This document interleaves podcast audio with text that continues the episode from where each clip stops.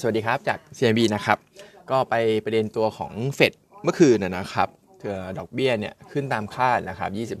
25 basis point นะครับ ในขณะที่ตัวเลขของ dot plot เนี่ย dot plot มันไม่เปลี่ยนนะครับ มันอยู่ที่ช่วงเดิมก็คือ 5 ถึง 5.25 ก็เอเวอเรสที่คนพูดกันเนี่ยก็ terminal rate อยู่ สักประมาณ 5.1%คนก็เลยไปตีความว่าเฟดจะขึ้นดอกเบี้ยอีกหนึ่งครั้งนะครับ แล้วก็มีรวมไปถึงการส่งสัญญาณว่าจะหยุดขึ้นดอกเบี้ยในปีนี้ด้วย แต่จริงๆ เท่าที่ผมลองอ่านดูเนี่ยพาเวลเขาก็ ยังโทนในเชิงที่ค่อนข้างฮอกกิสอยู่นะครับไม่ไม่ได้จะโดวิชอะไรขนาดนั้น แล้วก็เขาก็บอกว่า long term goal ยังเป็นเรื่องของตัว inflation อยู่เหมือนเดิม data independent data dependent อยู่เหมือนเดิมนะครับ ซึ่งเขาก็บอกเหมือนกันนะครับเขาก็พร้อมที่จะขึ้นดอกเบี้ยที่จะจัดการกับเรื่องของปัญหา inflation ตรงนี้อยู่แล้วนะครับซึ่ง อีกเรื่องหนึ่งเนี่ยก็คือเรื่องของความกังวลที่เกิดขึ้นกับระบบการเงิน คือพาวเวลล์พูดนะครับมันยัง sound and resilient มากสำหรับตัวไคสิทธิ์ที่เกิดขึ้นฝั่งนู้นไคสิทธิ์เล็กๆที่เกิดขึ้นนะเพราะฉะนั้นเขาคงไม่ได้เอาปัจจัยนี้มาเป็นตัวกำหนดเรื่องของนโยบายการเงินนะครับ คงดูเรื่องของ inflation เป็น first priority อย่างที่ว่าไปนะครับเพราะฉะนั้นถ้า inflation ยังไม่ลงเนี่ยยังไงซะดอกเบี้ยเนี่ยก็ยังมีแนวโน้มที่ยังจะปรับเพิ่มขึ้นต่อนะครับ เมื่อคืนดาวโจนส์จริง ๆ ติดลบไป 500 กว่าจุด ผมไม่ได้มองว่าเขา price in เรื่องของ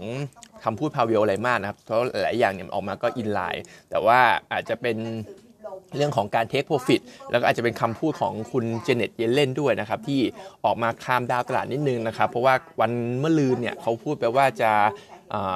ช่วยเหลือ liquidity สำหรับแบงค์ถ้าเกิดใครสิทธิ์อีก แต่เมื่อวานเนี่ยเขาพูดว่ามันจะไม่ได้เป็นแบบ blanket insurance นะครับก็หมายความว่าจะไม่ได้ปูพรมทั่วไปหมดจะช่วยซีซัวไปหมดนะครับก็คงจะเลือกเลือกช่วย เพราะฉะนั้นเนี่ยไอ้ดาวโจนมันก็เลยปรับตัวลดลงมา ผมมองว่าเป็นเรื่องของแรงเทคโปรฟิตแหละแล้วก็เป็นเรื่องของคำพูดเจเนเยเลนด้วยนะครับทีนี้เอายังไงดีกับเรื่องของดอกเบี้ยอเมริกาผมก็มองว่าคือส่วนตัวก็คิดว่ามันก็ ยังคงต้องปรับเพิ่มขึ้นนะครับถ้าเงินเฟ้อเนี่ยมันยังไม่ได้เห็นตัวเลขปรับลงแบบมีนัยยะ ซึ่งคงต้องตามดูกันอีกทีแหละ เพราะส่วนตัวผมเองเนี่ยก็มองท้ายที่สุดเงินเฟ้อก็คงปรับลงด้วยปัจจัยหลาย ๆ อย่างทั้ง supply ทั้ง demand ที่เริ่มลง แต่ว่ามันเพียงแค่ช้ากว่าหลาย ๆ ฝ่ายคาดการณ์นะครับแล้วก็ตามความเห็นของดรโจ๊ก ดรจิติพลเนี่ยเขามองว่าเฟดจะหยุดขึ้นดอกเบี้ยได้ ต้องเห็นตัว PCE ลงมาที่ประมาณ 2%ก่อน ถ้ายังไม่ลงมาที่ 2%เนี่ยก็เขาคงยังไม่ชะลอนะครับ เพราะฉะนั้นเนี่ยก็ต้องตามกันดูอีกทีแหละสำหรับเรื่องนี้นะครับตลาดไทยเราเองกลยุทธ์ก็คงเป็นเหมือนเดิมนะครับตอนนี้ยังผันผวนอยู่เรื่องของนโยบายการเงินทั่วโลกก็ยังไม่ได้ stable นะครับเพราะฉะนั้นก็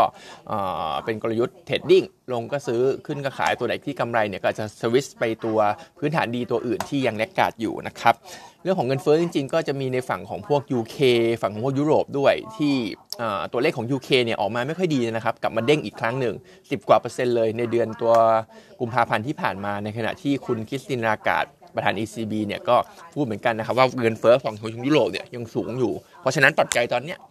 นโยบายการเงินทั่วโลกก็เป็นในเชิงที่ออกผิดอยู่ มันก็ไม่ได้เป็นบวกต่อตลาดหุ้นสักเท่าไหร่นะครับ ส่วนตัวของ paperวันนี้มีตัวของดูโฮมนะครับ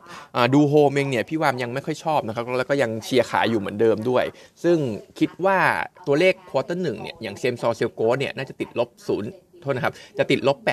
8.7%จากการที่ราคาเหล็กยังเป็นปัจจัยกดดันตัวเขาอยู่นะครับเป็นปัจจัยกดดันตัว margin ด้วย ในขณะที่ช่วงเนี้ยเป็นช่วงสุญญากาศและ project รัฐบาลต่างๆ ก็จะไม่มี approve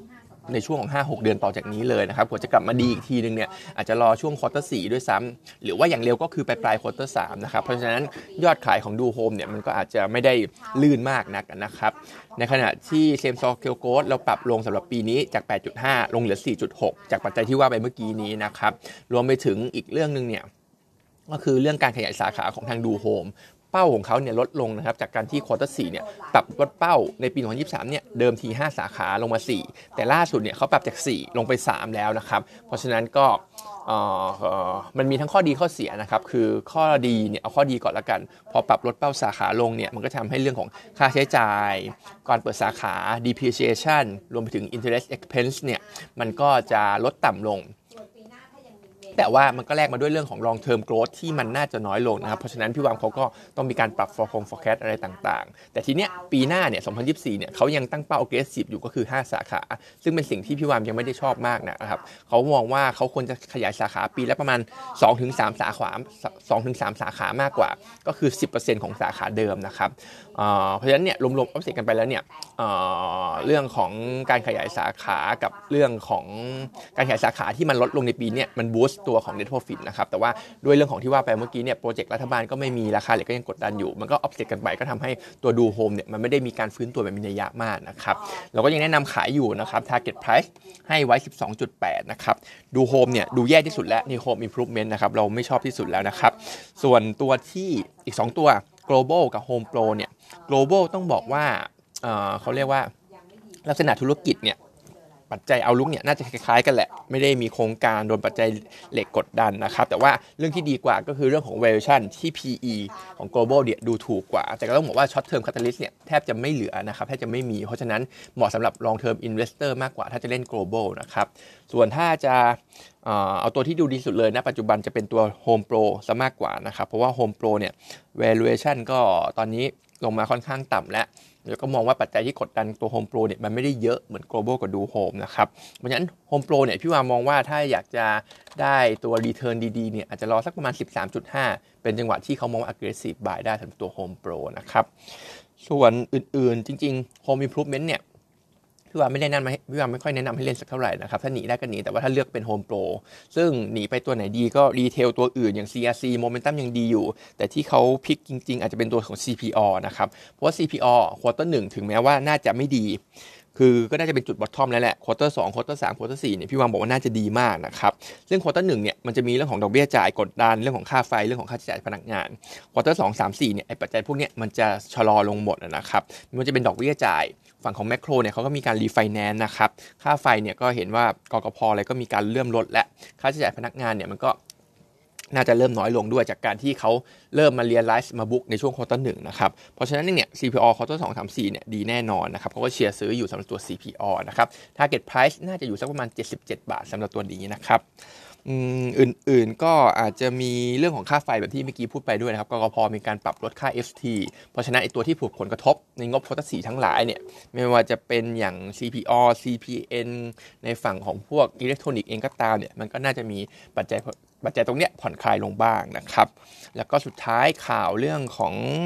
หมูนะครับไอตัวประเทศลาวเนี่ยเขาระงับการนำเข้าหมูจากไทยนะครับ แต่ตรงเนี้ยไม่ได้กระทบมาก เพราะว่าปัจจุบันเองเนี่ย เรานำเราส่งออกหมูไปลาวเนี่ยสูงสุดแค่ประมาณสิเองแล้วอ่าโทษนะครับ ส่งออกหมูออกนอกประเทศเราเนี่ยสูงสุด 10%แล้วก็ส่งออกไปที่ลาวเนี่ยก็คือ 1%จาก 10%นั้นเองนะครับ เพราะฉะนั้นก็เป็นตัวเลขที่น้อยมาก เพราะฉะนั้นก็ไม่ได้กระทบอะไรนะครับวันนี้ก็มีเท่านี้นะครับ